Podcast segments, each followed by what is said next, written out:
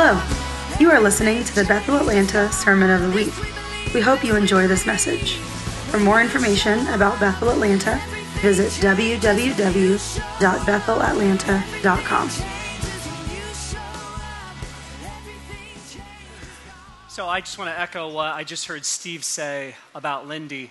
We, we felt like last week was, there was literally a line drawn in the sand inviting people into increased intimacy with the Father, increased intimacy with the Godhead. And so I love it when the, the Lord does that. There, there's marking moments in history, there's marking moments in, um, in our movement when I don't know if you guys noticed, uh, uh, Kyle Wishing, he's not here today. They're getting ready to have a baby. So, but Kyle Wishing came and sat right there. And uh, I immediately remembered when Bill and Beni Johnson were in Weaverville. And it was after they got back from a Wimber conference. And one person, the Lord fell on one person, and they went home and they said, Revival has started. And there's moments that I, I feel like, and the beautiful thing, uh, I'm going to be, be talking a little about changes in the air and how that affects, how that pertains to the gospel and the kingdom. And there, there's these moments that, that we actually get to choose. We get to partner with Him, we get to partner with God. Um, and, and I, I love that obedience. There's moments where it actually takes obedience. Do you guys know that? There's moments where God falls on you and you can't do a thing. Anybody ever had those moments? Love those moments. Can't do a thing. There's other moments where it's like, it's actually, he says, ball's in your court. That feels sobering and scary to me at times. And so uh, I, I did feel like it was a marking moment. And let's just invite who's already here. Let's just recognize them together. So, Holy, Holy Spirit, I, I thank you that you are going to release direction today. You're going to release vision. You're going to release, you're going to expand our territories. I thank you, Lord, that we are entering into a season, an epic season of increased intimacy. And Jesus, we're so thankful for the gospel. We're so thankful that you brought us good news. We're so thankful for the kingdom. And we're thankful that you are going to show up today in power. We expect every single time that the Word of God is declared, the gospel is declared, that, that you want to show up with signs following the gospel. And so we just expect great things today. In Jesus' name, amen. So, there is,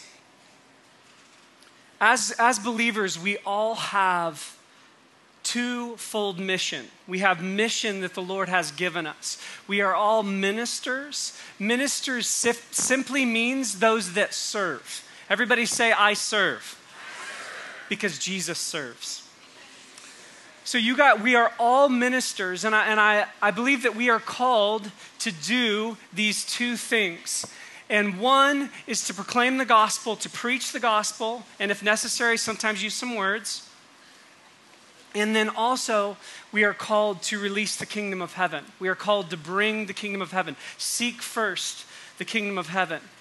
And there's been just, Lindy, again, listen to the podcast. We're, we're not just saying that. Um, listen to that podcast. But there's been some dreams that, that have been released that, that feel super significant. And and, these two dreams that I'm about to share feel like they tie into what the Lord is doing in this season. And I, shared them about three or four weeks ago. And I, have been having this experience with change, with coins. And it first happened to me in, uh, when we were at Sandy Creek High School. How many of you guys are with us at Sandy Creek High School? Love Sandy Creek High School. And it happened to me at Sandy Creek High School. I showed up and I was just there praying. I was just there, um, just walking up and down, just praying. And I saw a penny on the ground. And I picked up the penny and I looked at the penny. And on the, the date on the penny said 1986. And immediately I hear the Lord say, There's a single mom here that I want the whole congregation to give money to. So I, was happened to be doing offering that morning, which made that super convenient. And um, I, I, I, said, is there, a, is there a single mother here that was born in 1981, I mean 1986? And this one woman in the back corner uh, stood up and um, raised her hand. And we just had the, the congregation. I said, okay, guys, go give her money. And what Steve was just talking about, we have such a generous people. You, we have the heart of generosity. We're generous like our Father. And I just remember people just, I mean, there was thousands and thousands of dollars. We didn't know what to do. We had paper bags just full of money, just full of cash. So we just gave her the cash. And, and so at that moment, the Lord started to speak to me through pennies, though, especially pennies. And, um, and so fast forward, uh, just recently, uh, the senior team was out. We were out doing a, a, a just retreat to pray and seek the, the, face of the Lord and talk to one another. And I found another significant penny. And um, I was trying to figure out what the penny meant. And I've only seen two eagles in my life, um, bald eagles. And I'm sitting there and I asked um, the, the, team that was there, I'm like, hey guys, does this mean anything to you? And they're like, no. I said, I know it was around the Jesus movement revival, and, but I, I don't think that that's what it's uh, a meaning in this moment. And so I wake up the next morning, I'm just seeking the face of the Lord, I'm just praying. I'm like, God, I got to figure out what this penny means. I know you're speaking. What are you saying? And all of a sudden, this eagle flies by.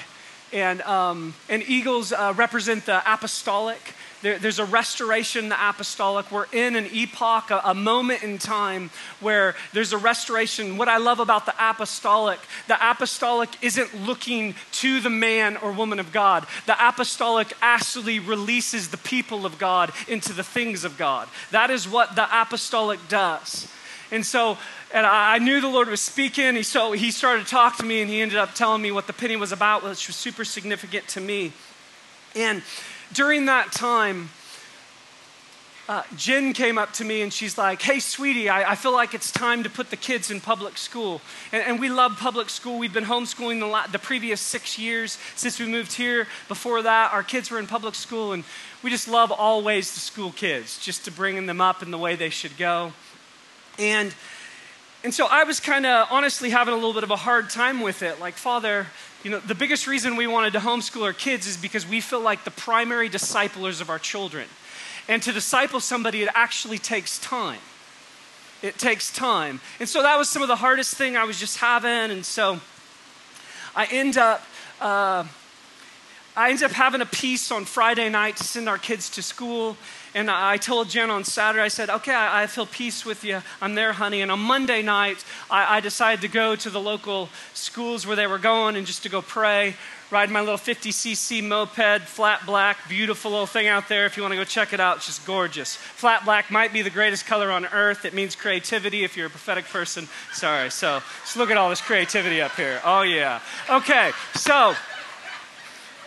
I, I begin to drive and I'm praying. I'm just, you know, just blessing the school. And, and as I pull into the school, I have my head down looking for a penny, looking for change. And there was a prophetic word by Bobby Conner that went out about two and a half months ago. And he kept on seeing coins fall um, at his feet. And the Lord spoke to him real clear and said, Tell my people that change is in the air. Change is in the air. And so, um, it was two weeks before I'm on my moped driving to pray for the schools. We have, um, I received these two um, dreams by Amy. And she, wa- and she was talking to Jen and I, and she said, I've had two dreams about change.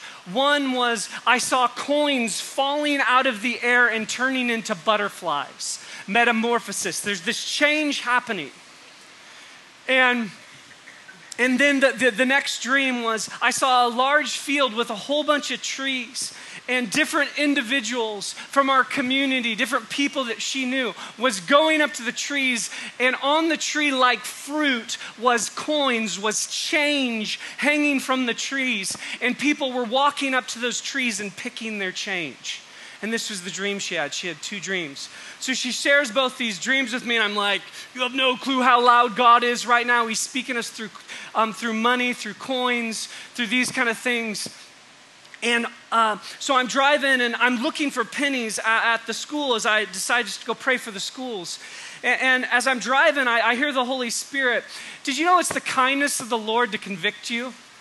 Remember, conviction is not condemnation. Conviction actually causes us to see higher.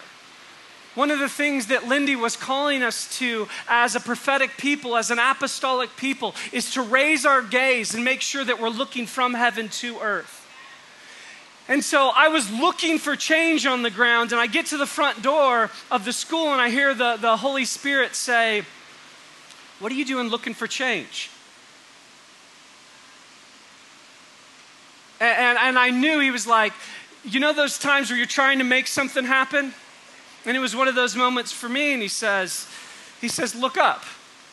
And remember, change is in the air. And so I'm just praying for the school, and I'm driving um, back and forth between um, both schools and just blessing them. And I spend about, about 30, 40 minutes doing that. And I, and I decide to drive back home. And I drive back home, and I hear the Holy Spirit say, You're not done. I'm like, Wow, controlling today. I'm joking. I did not say that. I did not say that he just speaks me in the same language I speak to myself, which probably isn't very good, but. Um, and so I turn back around and go back to the schools. And as I drive in to the schools over here, there is these three large signs at all three schools.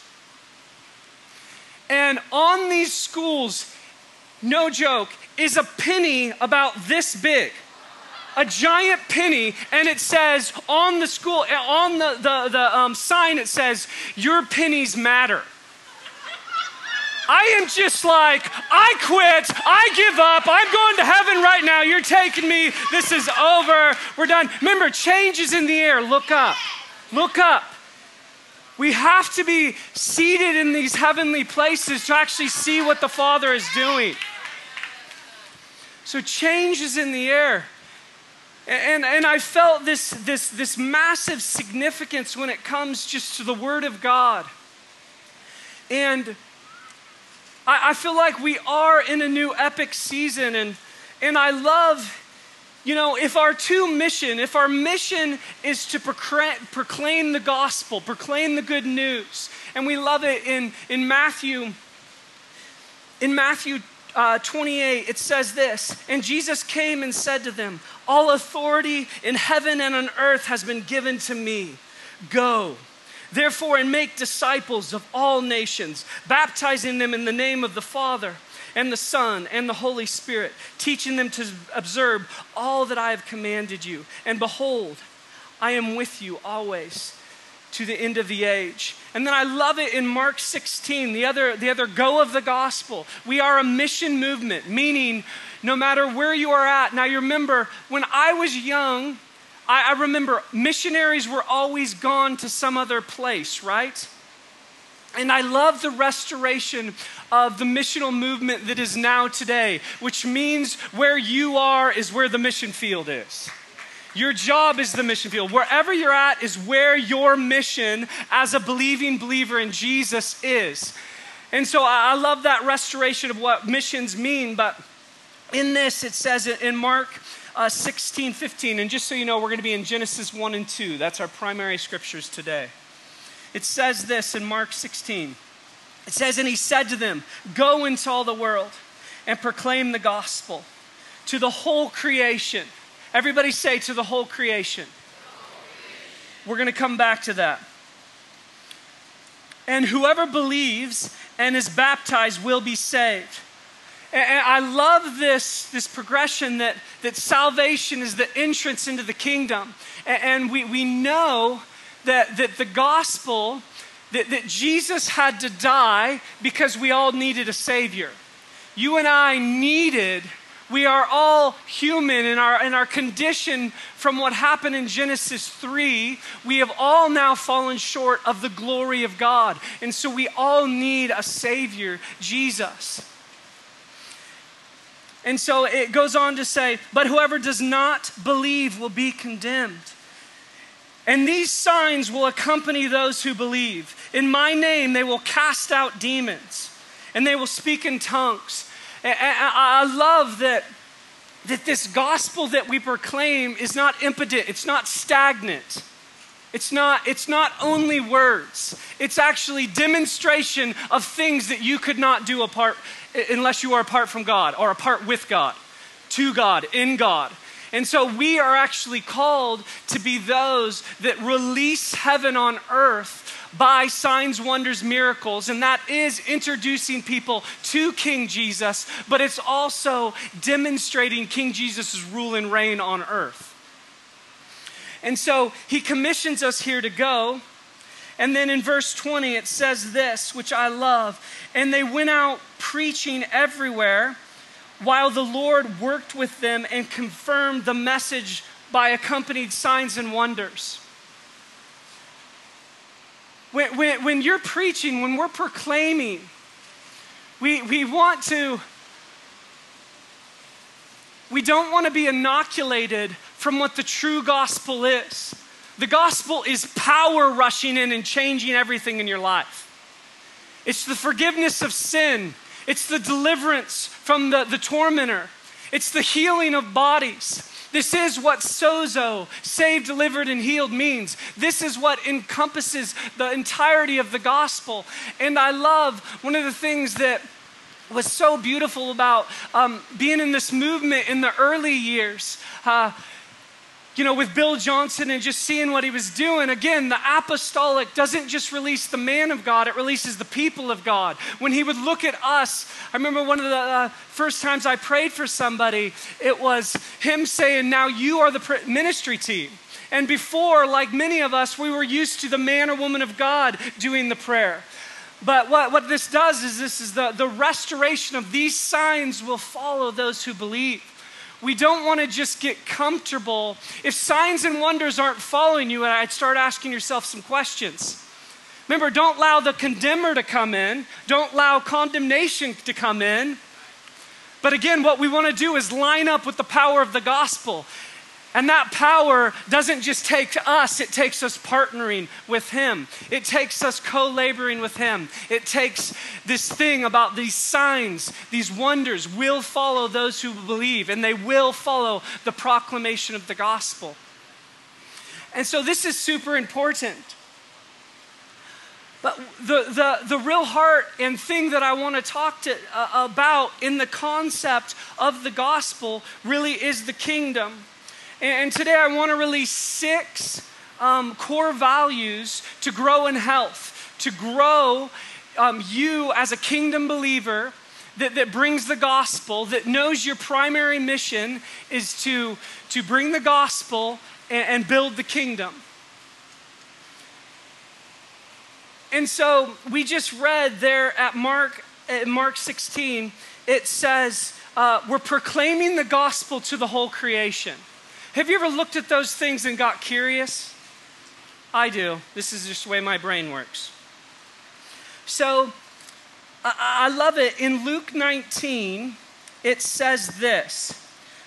For the Son, um, Luke 19 10, for the Son of Man has come to seek and to save. Most of your translations, how many of your translations right now say the lost? Do you see it? Does it say the lost? Most of your, if you if you're if you have the ESV, if you have the nearly inspired version, the NIV, um, if you have, thanks, Blake, you were the only one. Appreciate biblical humor. I love it.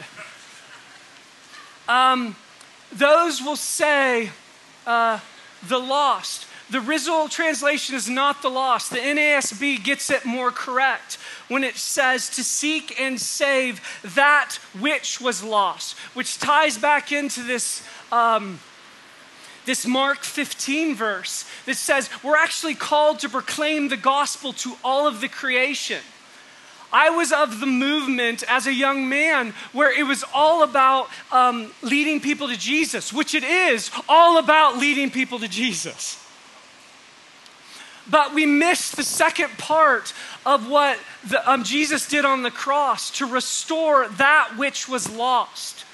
And so that which was lost is super important. It also, in Matthew 18 uh, 11, it says, For the Son of Man has come to save that which was lost. So it says it there in Luke and also in Matthew. And I, I love the progression of the kingdom. But what we want to do is go back to uh, the original design. Let's go back to the beginning. Everybody want to start with the beginning? So let's all turn to Genesis 1. Love Genesis.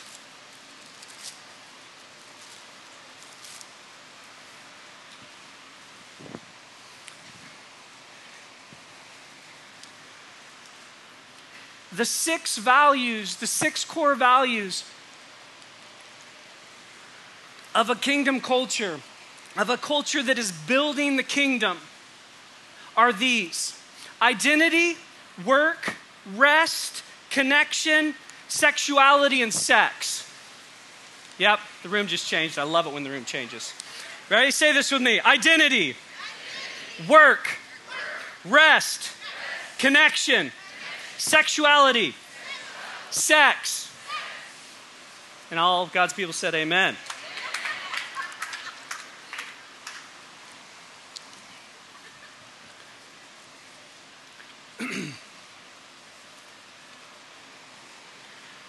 so I, I, I, was raised with the concept that theology became this stale religious activity. How many of you were raised like that? The letter of the law. It just. So I was raised in that. And then being birthed in this culture and this movement, um, one of the things we want to do is destroy the spirit of religion, which I love. I love destroying. I, I love watching that devil fly out. I love watching that devil flee. It's one of my favorite things. And but theology simply means for a human to begin to grasp God through intimacy. I love it the way that the, the, the, the, English say it. They just say it's God talking to you, it's God talk. And I don't know about you, but I want to hear God's voice a lot more than I hear my voice. If I'm looking to be in intimacy with my wife and I'm the only one talking in this relationship, it's going to be a big bummer to our connection. And so, if theology is God talk, is intimacy with God, is our job, um, our joy too, is to understand the Father. It's not just some stale religious thing. It's actually our joy to begin to not just grasp God intellectually, but grasp Him intimately. And it's what Jesus invites us into in John 15. And so I, I, love the starting of this. In Genesis 1, it says this In the beginning, God created. I enjoy that. So, if we start to look at God in the beginning, what is the, the first thing that God does? What is the first work that God does? He creates. Your work is meant to be creative. You are actually called to be a creator, not the creator, the creator. How do I say that? Do I get that? I get that wrong last time I did this too. But he is, he creates things out of nothing. You create things out of something that are already there. But it's the nature of who you are to be a creative person. So God starts out the book creating.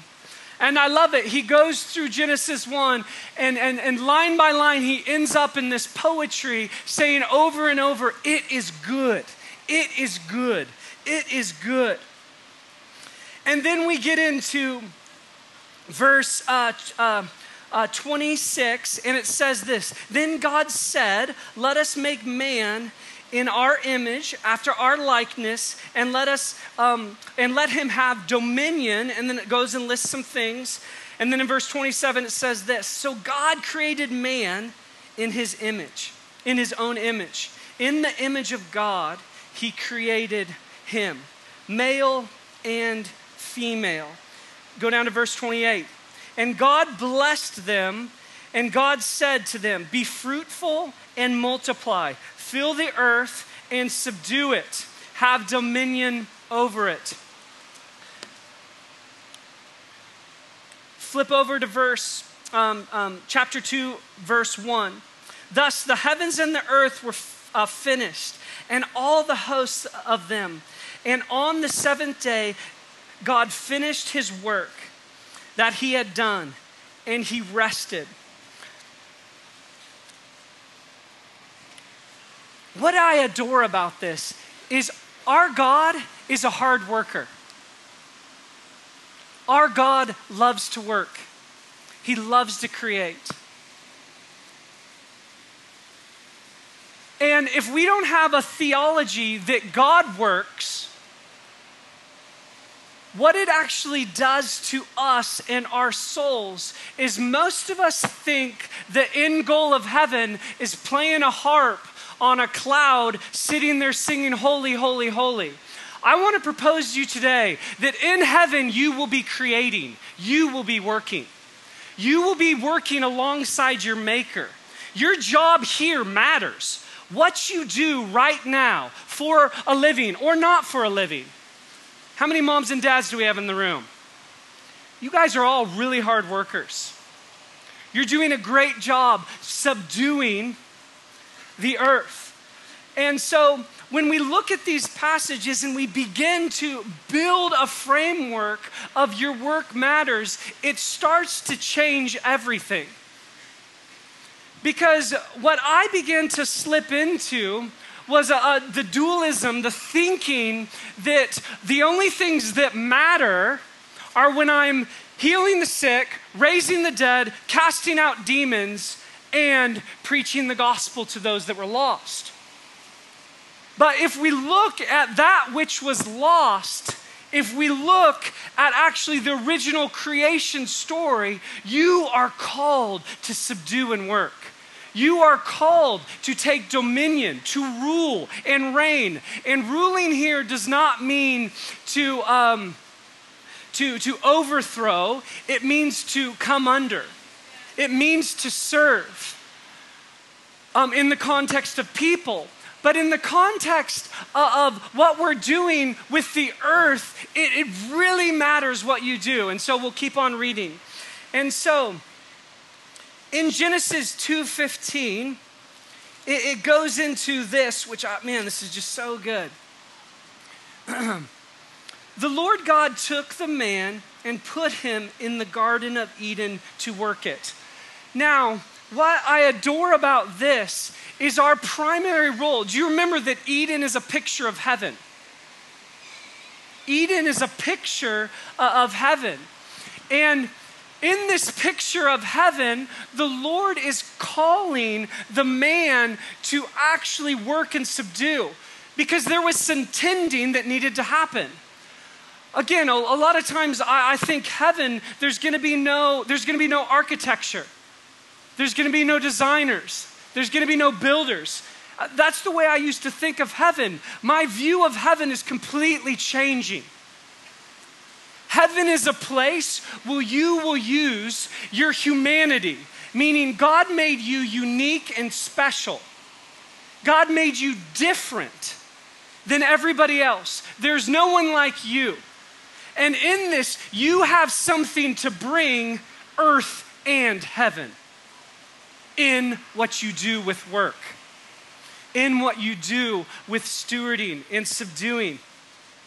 And I love it. Uh, it was years ago, I got to be with Ed Silvoso, and he's just an amazing, uh, amazing revivalist. I, I, adore him. And he's the one that pointed out um, that, that scripture in Luke 19 about that which was lost, which is speaking about the rebuilding of cities, the rebuilding of, of a kingdom culture, a, a culture that begins to look like what Jesus prayed Your kingdom come, your will be done on earth as it is in heaven.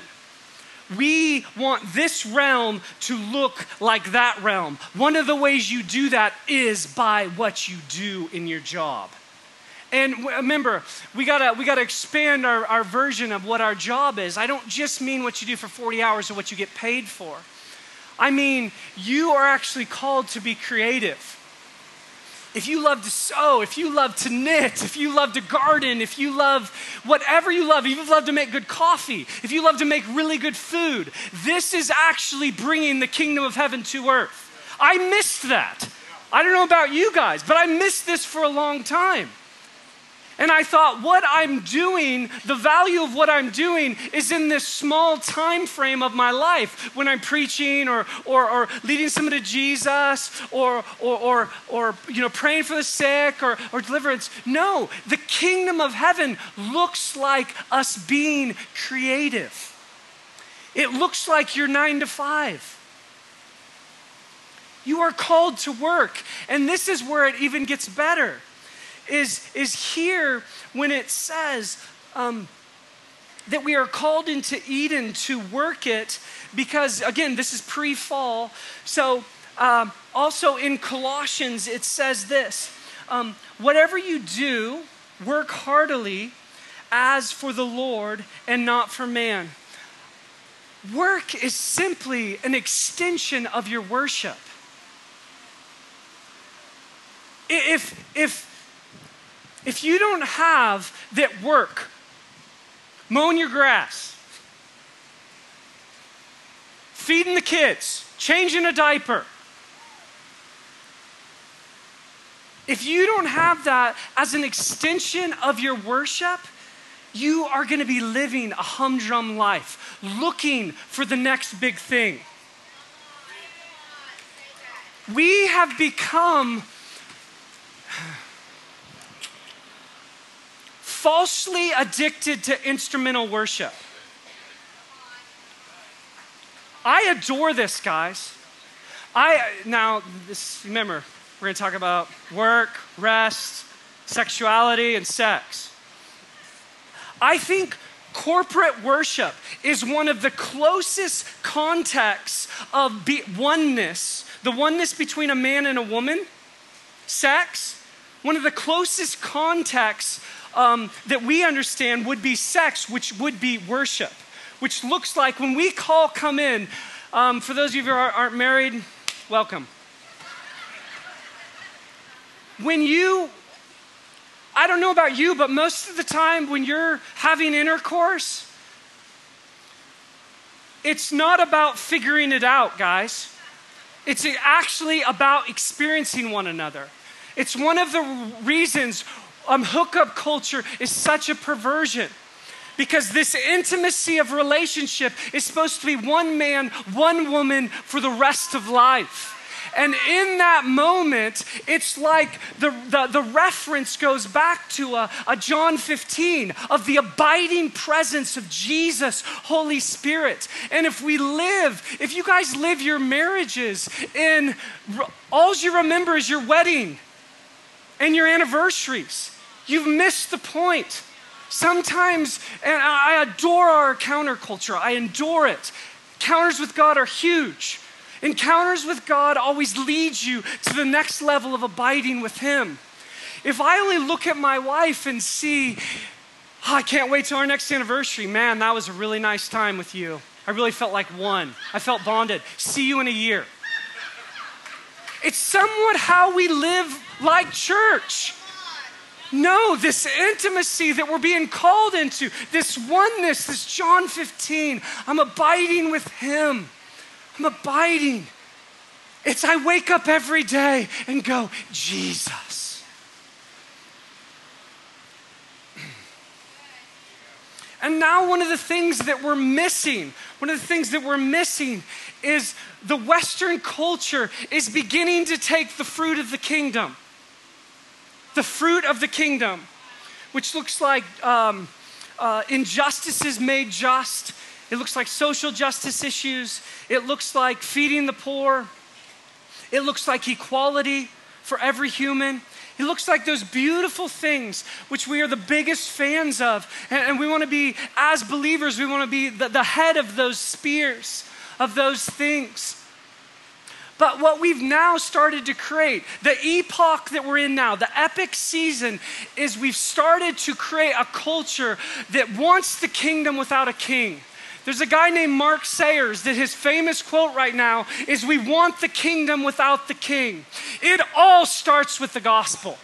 It all starts with Jesus. It all starts with this romance that I wake up to Jesus. And there's so many people rejecting Jesus right now. The gospel is the entrance into this kingdom. We cannot have the kingdom without the king, without King Jesus. He is central to who we are as believing believers. And so, if we are expanding this kingdom and we do believe that your work, what you do, matters, that heaven is actually going to have a place for you to make really good food. Have you heard about the banqueting table? It's going to have a place for you to subdue, to cultivate, to take dominion. Again, that was never to rule over people, it was to rule over the earth. And this is where we go into one of my favorite passages of all the Bible, which is Romans 8. How many of you love Romans 8? It's just ministered to me for years. But listen to Romans 8 through this lens of creation is important, you creating.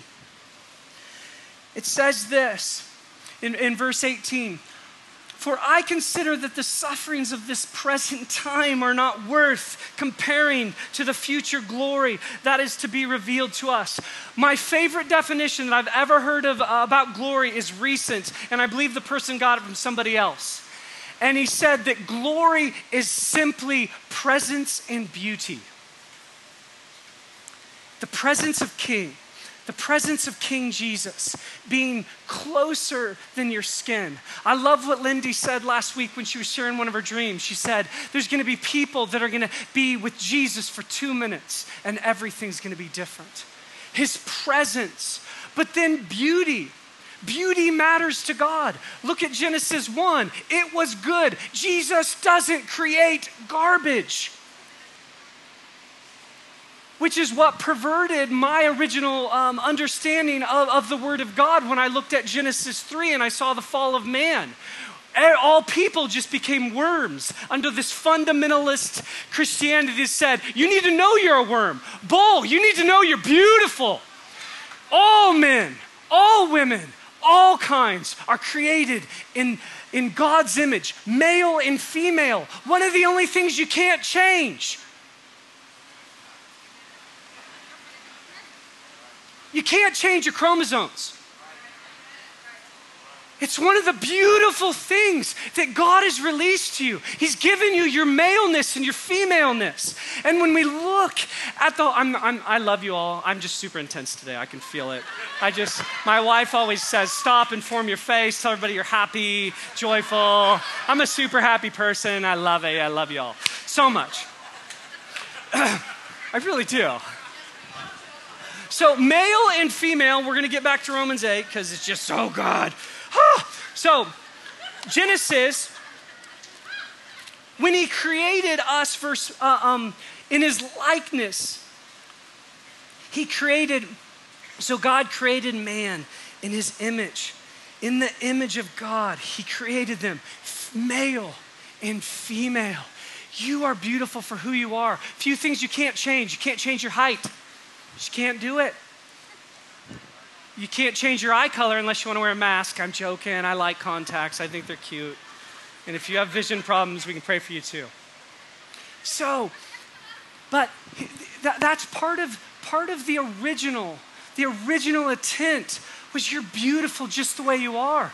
And there's this whole thing coming in and stealing a culture's identity right now that says you're not beautiful just the way you are.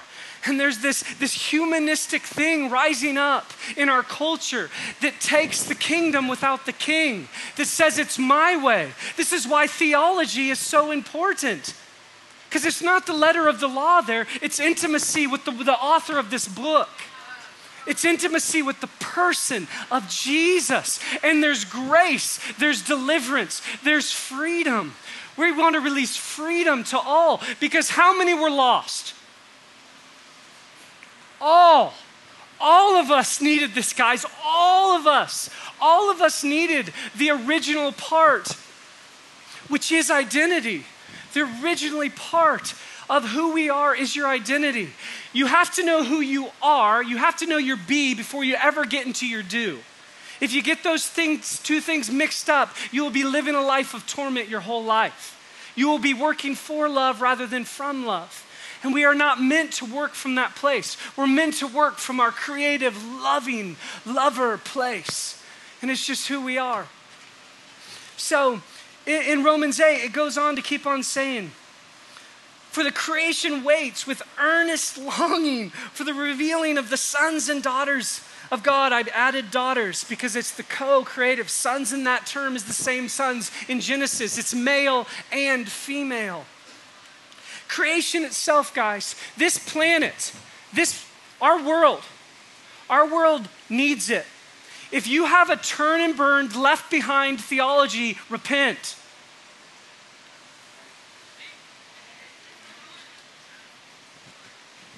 The Lord actually puts you as rulers and reign, people that can actually reign in life, that actually steward this place. If what you do is only for money, find something else to do. Now, what I'm not saying is, I remember cleaning up a toilet at In N Out Burger. How many of you guys been to the glory of In N Out Burger? Oh, man. I remember I was learning this, and this was in 2004, and I'm cleaning up.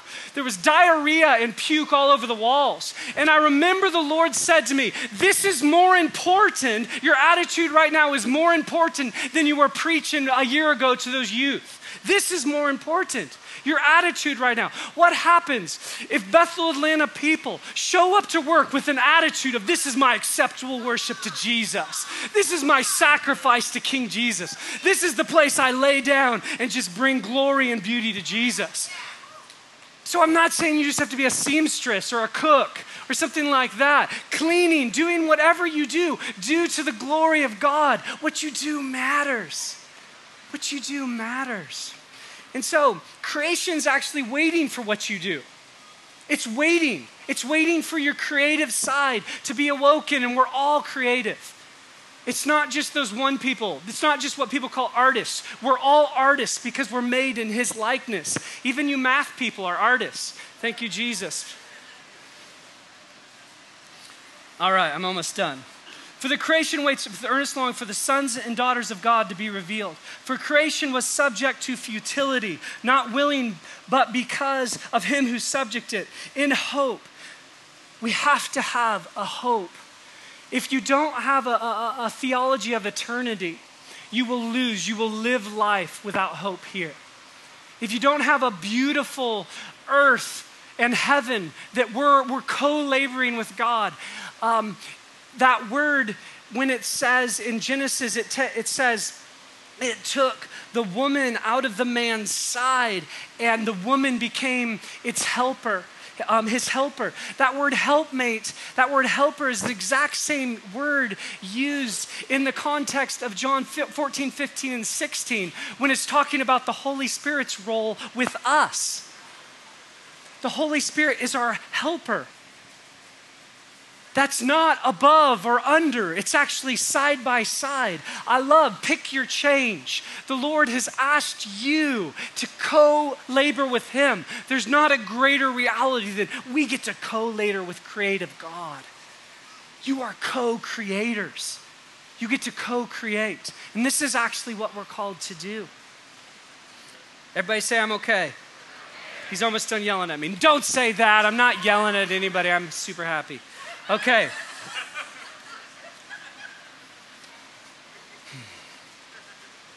I didn't even talk about rest.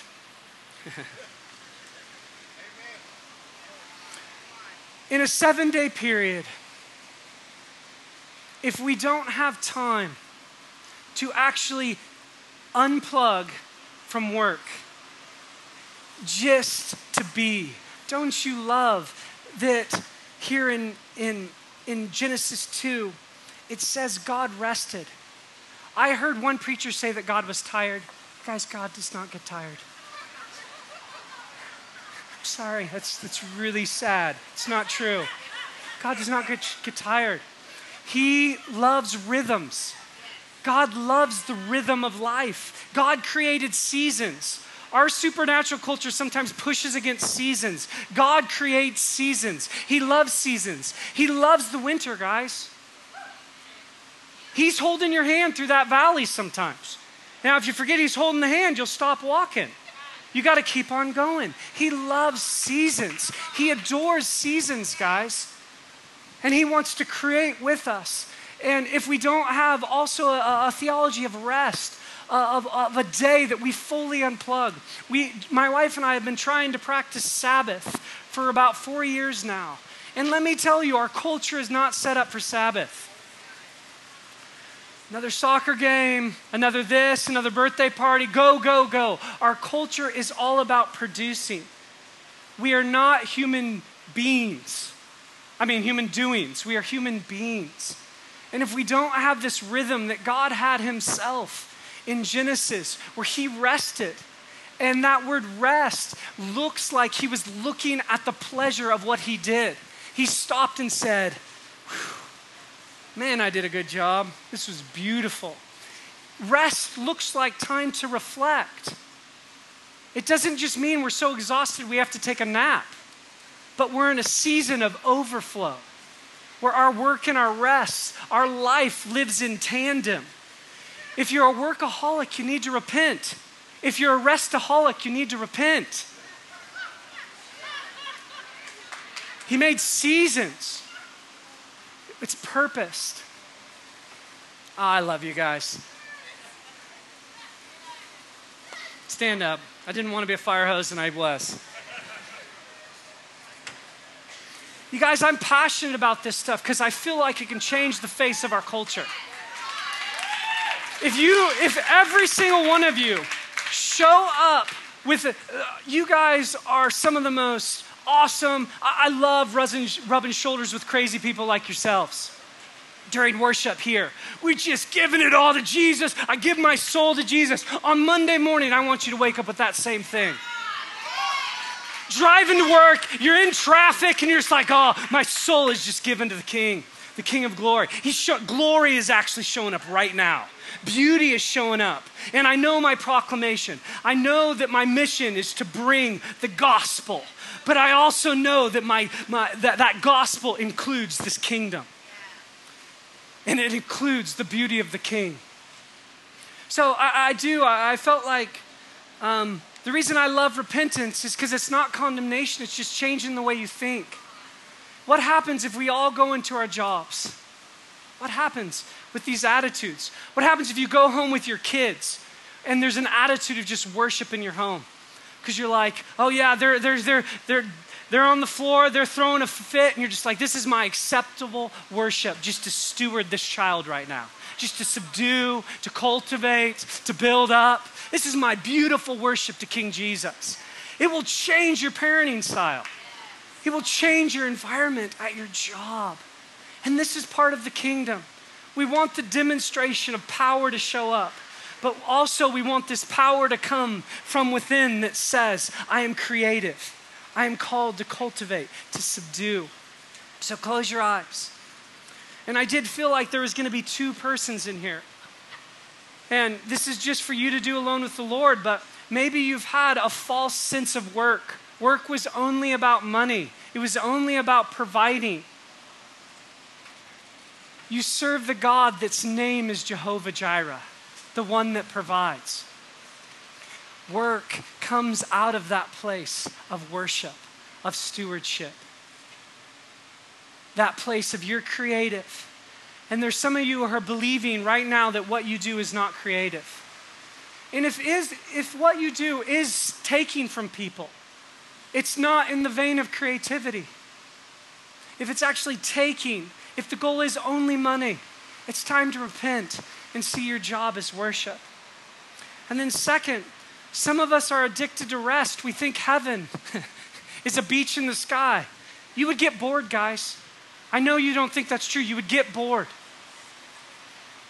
And so, we just thank you for a, a, a, team, a culture that, that allows rest, that allows work to be acceptable worship, that allows the proclamation and the demonstration of the gospel to go forth. That, that knows that their sexuality is important to God. You being a male or female is important to God.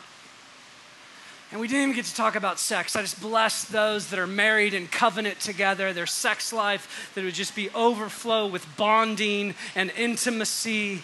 And we just thank you, God, that you are the intimate God. And you've called us to a next level of bonding with you, connectedness, abiding oneness with you. In Jesus' name, amen. Love you guys.